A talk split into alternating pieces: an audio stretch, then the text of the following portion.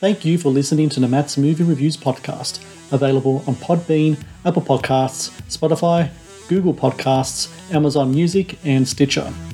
Also, please follow Matt's Movie Reviews on Facebook, YouTube, LinkedIn, Reddit, Instagram, and MeWe. And of course, be sure to visit mattsmoviereviews.net for the latest reviews, top 10 lists, and more. Now, on to the show.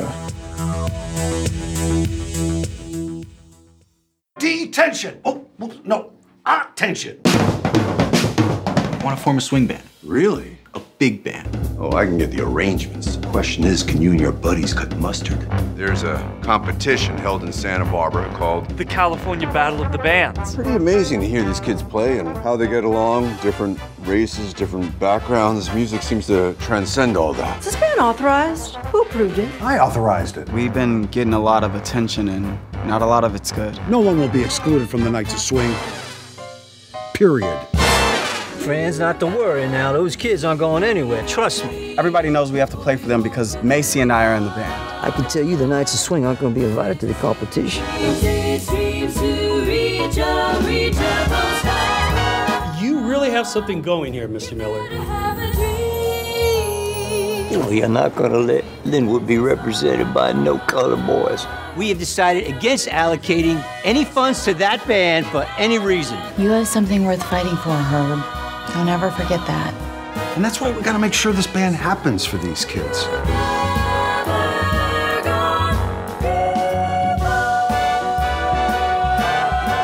Let's go play. Let's show them who the Knights of Swing really are. Hello and welcome to the Matt's Movie Reviews podcast. I am your host, Matthew Perkovich, and this is episode number 426. Out now on digital is The Knights of Swing, a 1947 set musical drama that tells the story of an inclusive group of high school musicians who form a really swinging big band, encountering all manner of obstacles and prejudices along the way. A handsomely crafted independent feature that has a good heart to its story and a swing to its step. The Knights of Swing is directed by Emilio Palame and David Guttel, who I'm glad to say joins me now on the podcast. And Emilio and David, I thank you so much for your time today. Thank of course. You. Thank you for having us. That was a that was a lovely intro. Oh well, thank you very much. Emilio, I want to begin with you first. So the whole kind of genesis of this project, or at least the, the world that was presented to you, was from the, your producer Roland Jacks. And you and Roland have you know worked on material for a long time, you know, music, etc. Um, and the movie is somewhat based on his life experiences as a young man in a swing band, in 1947. But interestingly, it wasn't necessarily a script that he gave to you to kind of spur this on. It was the song "Schoolroom um, Blues," which in the movie is kind of like this really kind of almost kind of bluesy uh, kind of uh, kind of like composition there. Um, was that is that true? Is like does he represent that song, and from that song, kind of expand on this whole movie that we're going to see in front of us right now? Absolutely, and and that's very uh, astute of you to, to to notice that. And what I would say is is that Rollins sent me Schoolroom Blues, which is the opening song that we hear from the guys in the Jammin' Pajama Men, which is the young group of musicians who have this dream and this goal of becoming this big band. Yep. And so that was a song he wrote actually in 1957. And he sent me the lead sheet uh, in uh, February of 2018. And he said, uh, What do you think of this? And what do you think we can do with this? Well, I loved it immediately. It was blues oriented. It was it was my passion for this kind of the the, the old school swing of of Count Basie. I did an orchestration and arrangement of it for him. He absolutely loved it.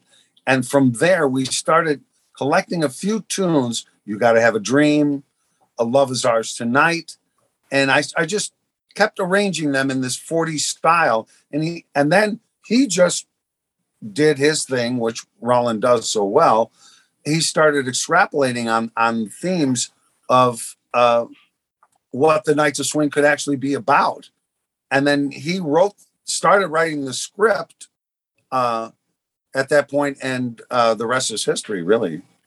So, Dave, it's really interesting. Initially, what was to be the Knights of Swing was supposed to be like a ten part series, right?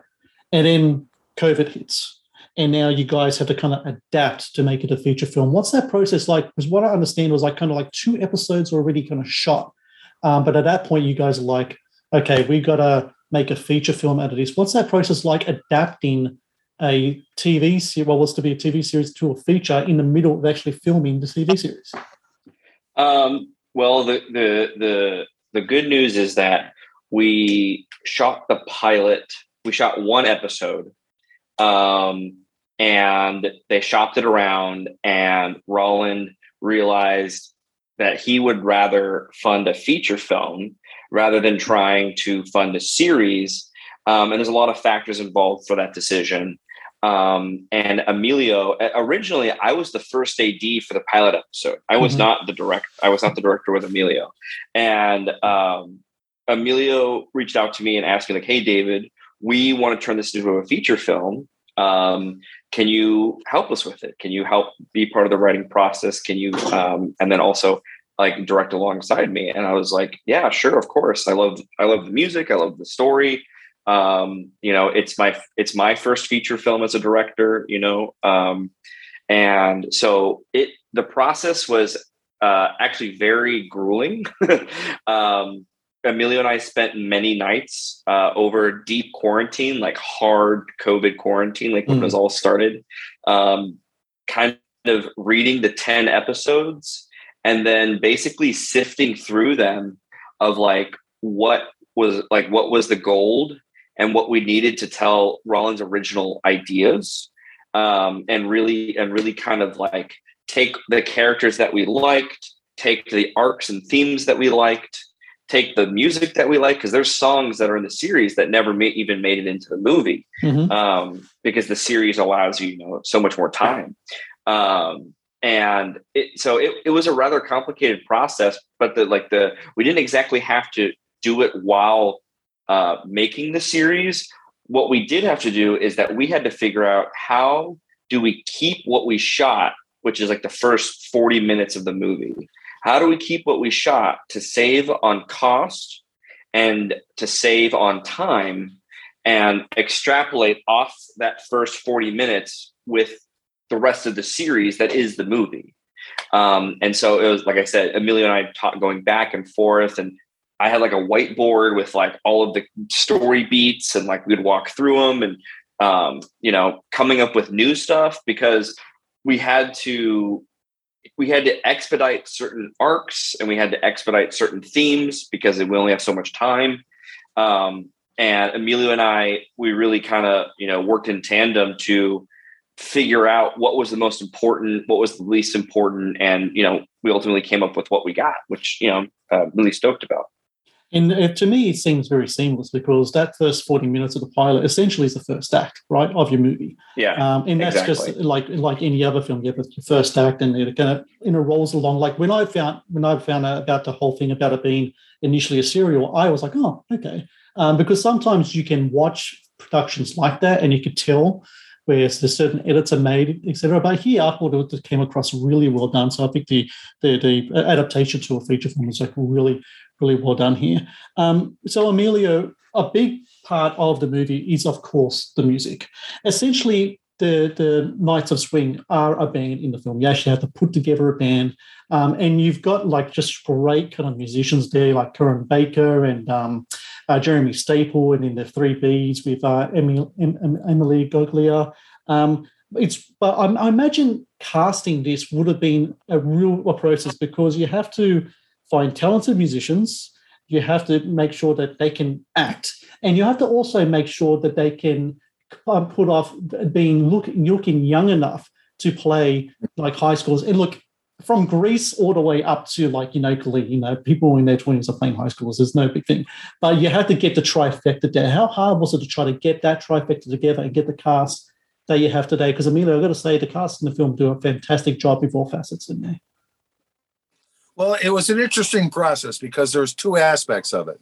The the first thing was to find the six guys that fit to be the Jammin' Pajama Men who become the the core group that uh, elicit uh, Mr. Miller's uh, tutelage to be the the band director, right? There, there's those six guys. but there's also the three Bs, Mhm. and the three Bs come through um, a longtime friend of mine, Darlene Koldenhoven, uh, who did all the orchestration of the choir. Uh, I, I, I would say not orchestration, but the arrangements of the choir of Sister Act, both Sister Act movies. All right. So she she and and, and she and I have worked together for almost 35 years or, or a little bit more. So when I called her, she said, "Well, one of my students, Olivia Desse, who plays Barb, uh, and uh, Emily Golia, who plays Bev, and Ivana were all connected to her in terms of uh, the work that she's done as an, a, a vocal arranger. So she said, "I'm going to put these three girls together, and then that that's where that casting came together, as far as those three girls, uh, and then overall for all the other actors." Um, there's a story for each and every one of them, and I, I don't know if we have time to go through that now, but Well, I like I like to know about Richard Neal because I've seen him in movies before. I've I've reviewed movies with him in it. Now, my number one thing about Richard that's really impressive to me is his voice. He's got such a rich timbre voice, um, and I think it really comes across as a very kind of like caring but authoritative kind of like um, teacher, very much in the kind of like uh, Mr. Holland's opus kind of kind of mold of um, of kind of like very kind of um, role model teachers, but like you know very kind of firm. He's a band leader. He's on top of everything. What was it like getting him to play the part of uh, Mr. Miller in the movie? Well, it's it's really interesting because Richard and I worked on a feature film called Prodigy. Yes, I know Prodigy. Yeah. Yeah. And so uh, I was on set with him for many days and I watched how what a fantastic actor he was in handling because in Prodigy, he played the psychotherapist who had to handle a great deal of dialogue. And and it made me aware of what a great actor this guy is. And I I felt like he could handle anything. And so um, Roland, our executive producer, watched Prodigy, and uh, we talked about our symmetry together, working together because uh, we're on screen a lot uh, in in Prodigy, and we became great friends because of Prodigy. And he said, "Well, why don't you call Richard, Richard, Richard Neal, to be the lead and play Mr. Miller?" And I said, "Well, I thought about it for about seven seconds, and I said, "Yeah, this guy's great. Let's do this." And so that's that's how uh, Richard got cast in the movie. But I can tell you that so many of the other people that are in the the story have their own uh, genesis with me, as far as my relationship with them as actors. Because uh, Jeremy Staple, for example, uh, who we just are so proud of of what he did with the movie uh, as a young uh, black actor and, and a longtime friend and I was in class with him with a uh,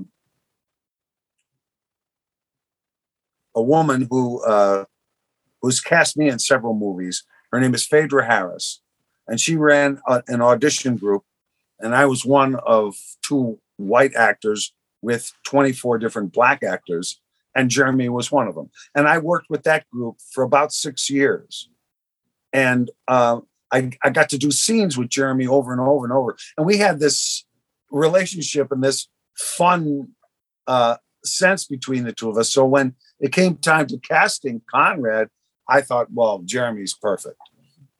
My, my relationship with Richard from Prodigy was that. My, um, my relationship with Amanda Lamberti, who plays Mrs. Barlutsky, was from a workshop that I worked with for five years uh, in that. Uh, my relationship with uh, Curran Barker, who plays our lead actor, came because I was his dad's jazz piano teacher. And I saw his picture and I said, Well, who's this young, handsome guy? Can he act? Blah, blah, blah, going forward.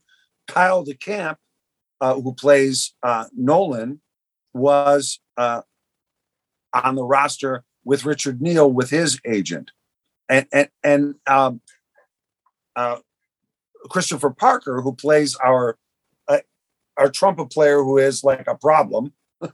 his his manager is my manager, and she said, "Oh, you got to get this guy in the movie." And the biggest key, I would say, um, Matt, was getting Greg Sadler, Mm. the guy who plays our drummer. Because when you're when you're filming stuff and you need to have someone who's both an actor and a musician portray this persona and what Greg was able to do, he learned every 16th note of the performances that we recorded for the Knights of Swing. And when we filmed it, we blasted the tracks. And he, if, if, if a guy who's acting is not hitting the drums and like really making it happen, there's no way you would have believed that that's what was happening. And he was so good at it.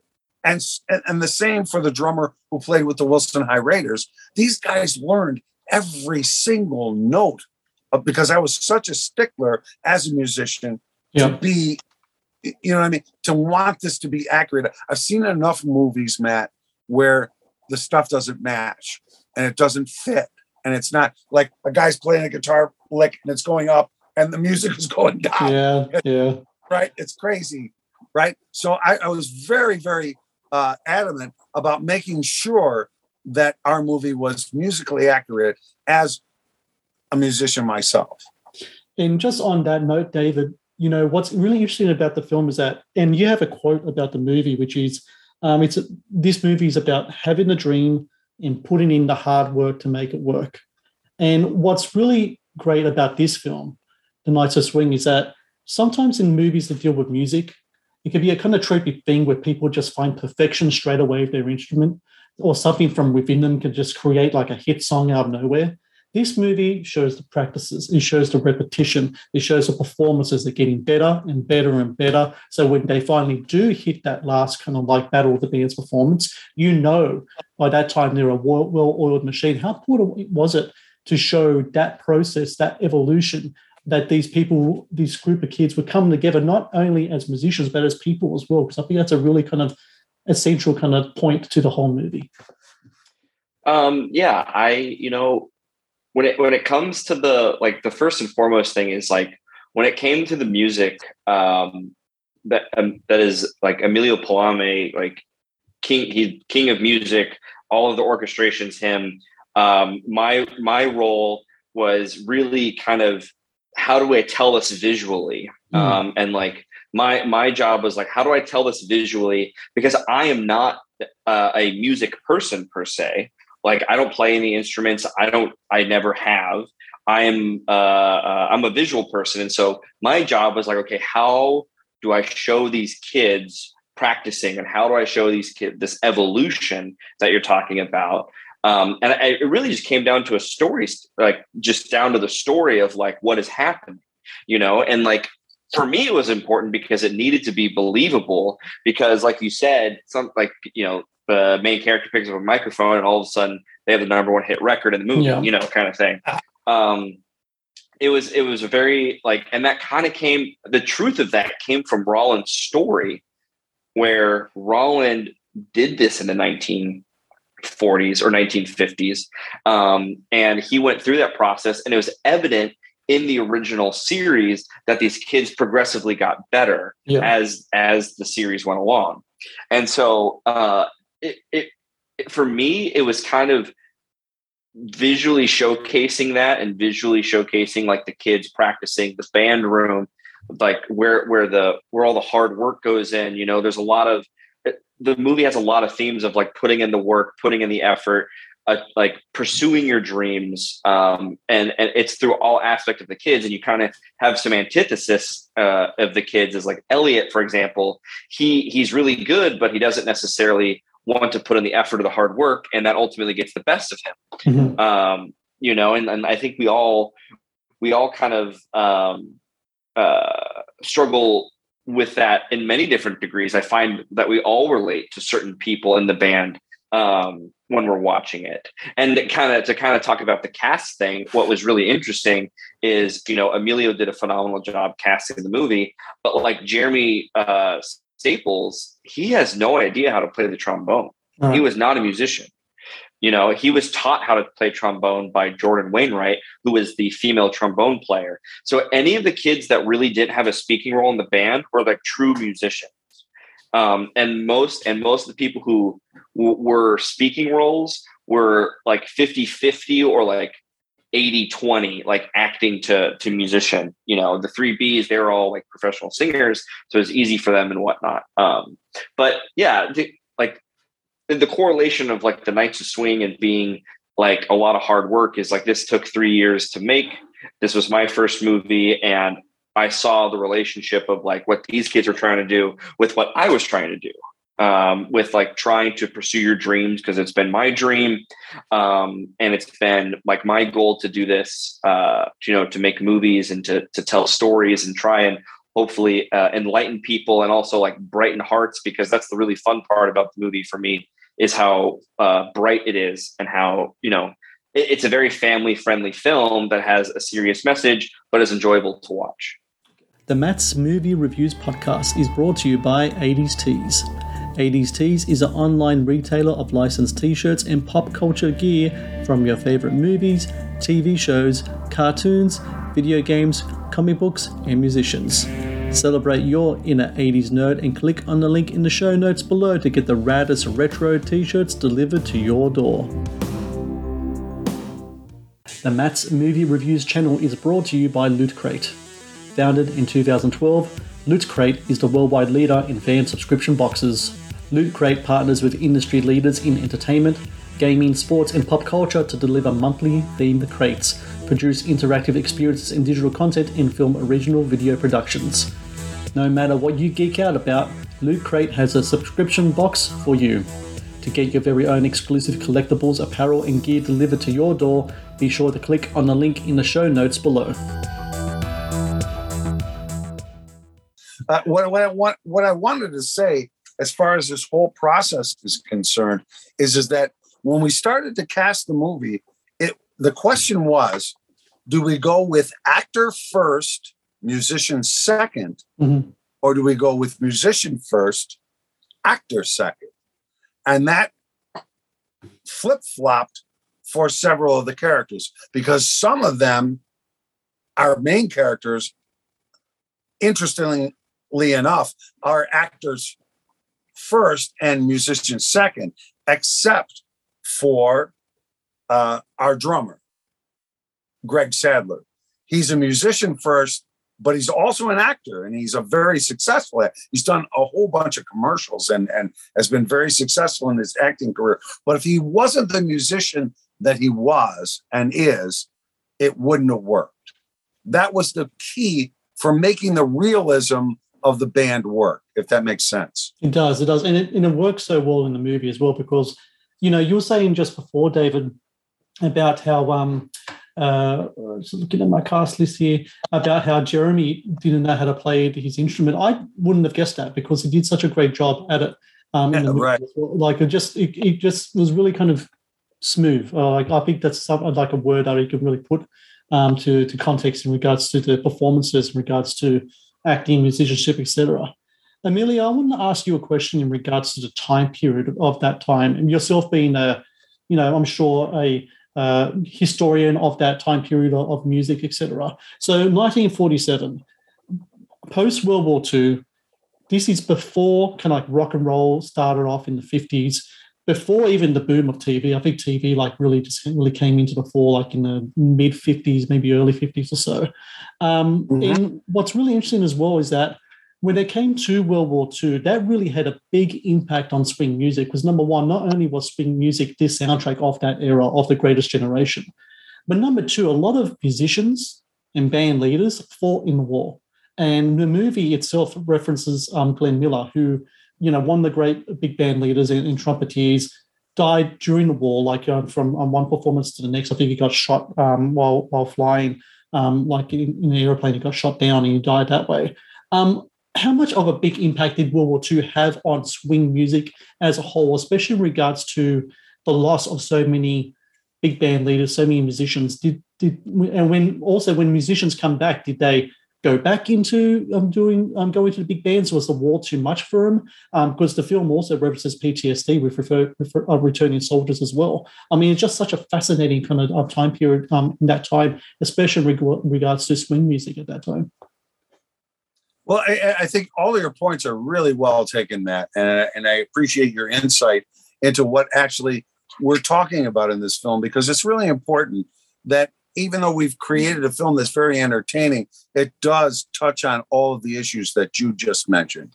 And one of those things, as far as uh, that era is concerned, is um, yes, Glenn Miller, and spoiler alert, Glenn Miller did die during the midst of this and uh, right before our movie takes place.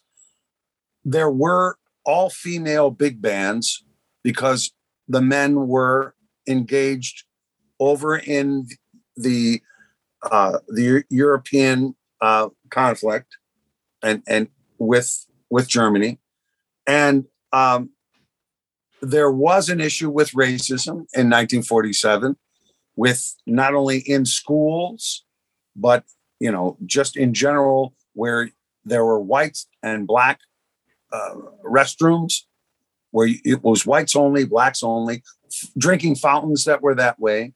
So we tried to touch on all of these aspects. And what what I really appreciated that you mentioned, Matt, was that PTSD was a big problem, and we try to illuminate that without being heavy-handed yeah. with with with what our lead character's older brother is going through and how they resolve their conflict with one another is like he he had to look at Gifford, uh, Wesley, who's the older brother, had to look at Gifford and say, you know, you were just here stateside. You had no idea what I went through. You had no idea what I witnessed and what I heard, and that and that when he's playing the saxophone, and it, to him it's it's the the irate, the air raid uh, siren, and how that resonated with him at that time. And and how difficult it was for people during that period of time post world war ii to deal with what happened to them what happened to their families and what happened with music during that time. Because because big bands were trying to make people forget yeah. the, the horror. They were i mean we show it in our christmas dance we show it how people are jitterbugging and they're happening and they're they're they're feeling great about all this against a backdrop of this post uh, World War II feeling that that really had a lot of people crushed because they lost family members, just like in our movie, and they and they. Uh, I mean, the scene with Mrs. Barlutsky and uh, when Sergeant Washington delivers the notice that their son Buddy had died. And I'm not going to be a, a, a, complete spoiler alert here, but that scene is really powerful to me. Yeah. Because, right? I, I mean, you felt it, right, Matt?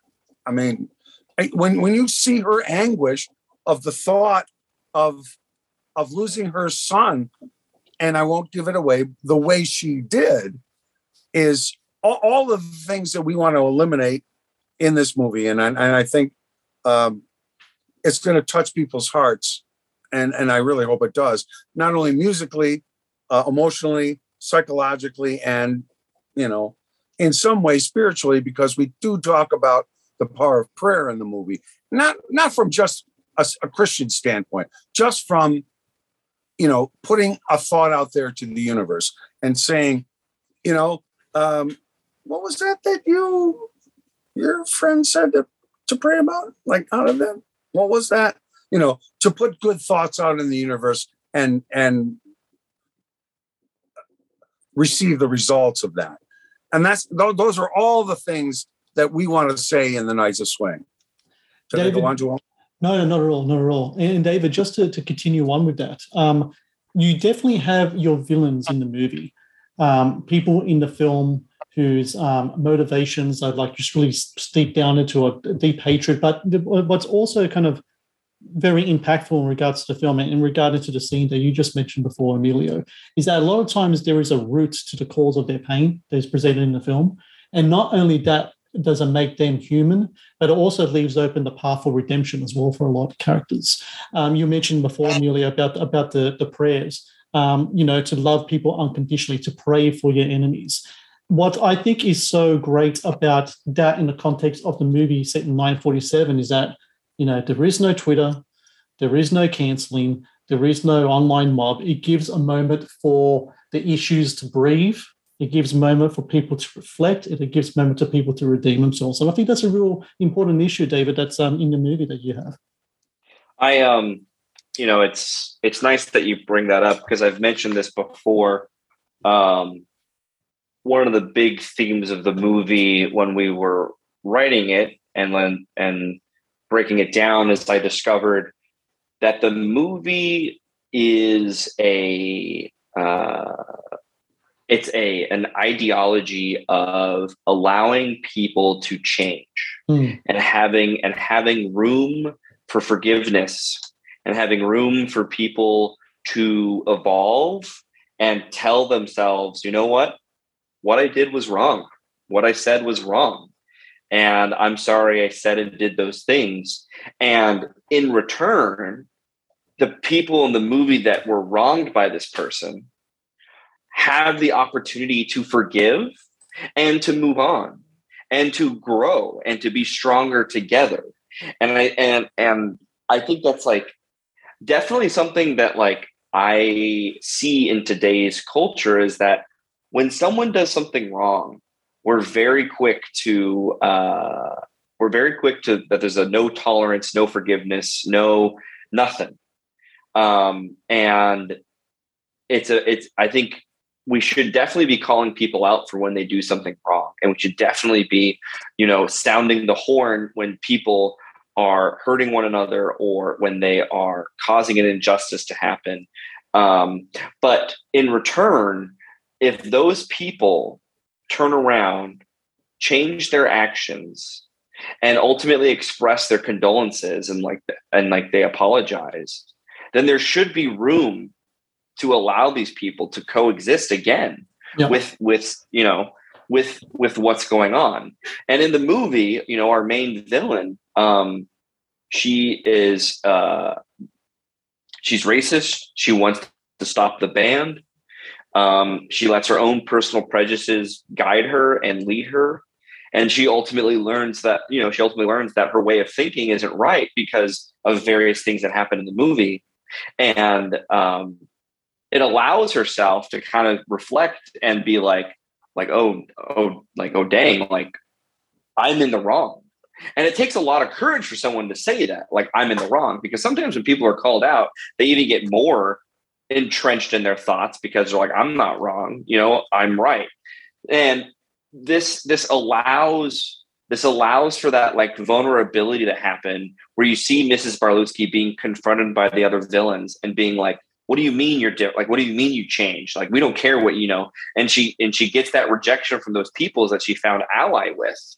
But then she ultimately finds comfort in her family and she finds comfort in the Knights of Swing because they ultimately were the, the good in the society that she was living in that like she needed to overcome her prejudice you know? And so it's it's like that the whole theme of forgiveness and like loving your like loving one another unconditionally um it's it's it's a big through line for for it because i strongly feel that we should be more open to allowing people to change and apologize and forgive because there is we're, we're in a we're in a world today where there's a lot less middle ground like yeah. there's less and less middle ground and if without middle ground, then only heartache and headache can come.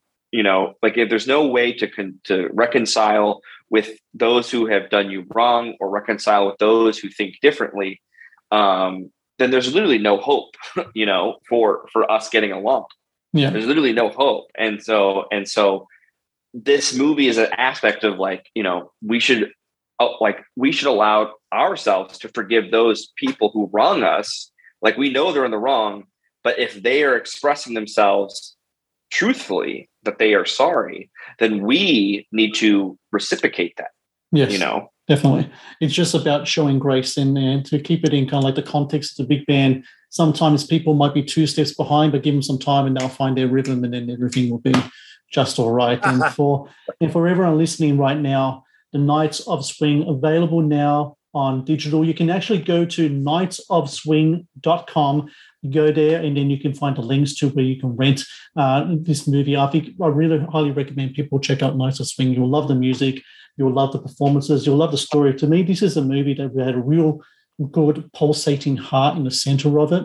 And I think really that the, the beat of the drums and the melody and the rhythms and everything else kind of just really pushed it along. And I really enjoyed this film very much. And I think it's a film that's really relevant for a lot of people today. And um, Emilio and David, I thank you so very much for your time today. Congratulations on the movie. And hopefully we can talk again in the future with any future projects. But It's been a pleasure to talk to you both today.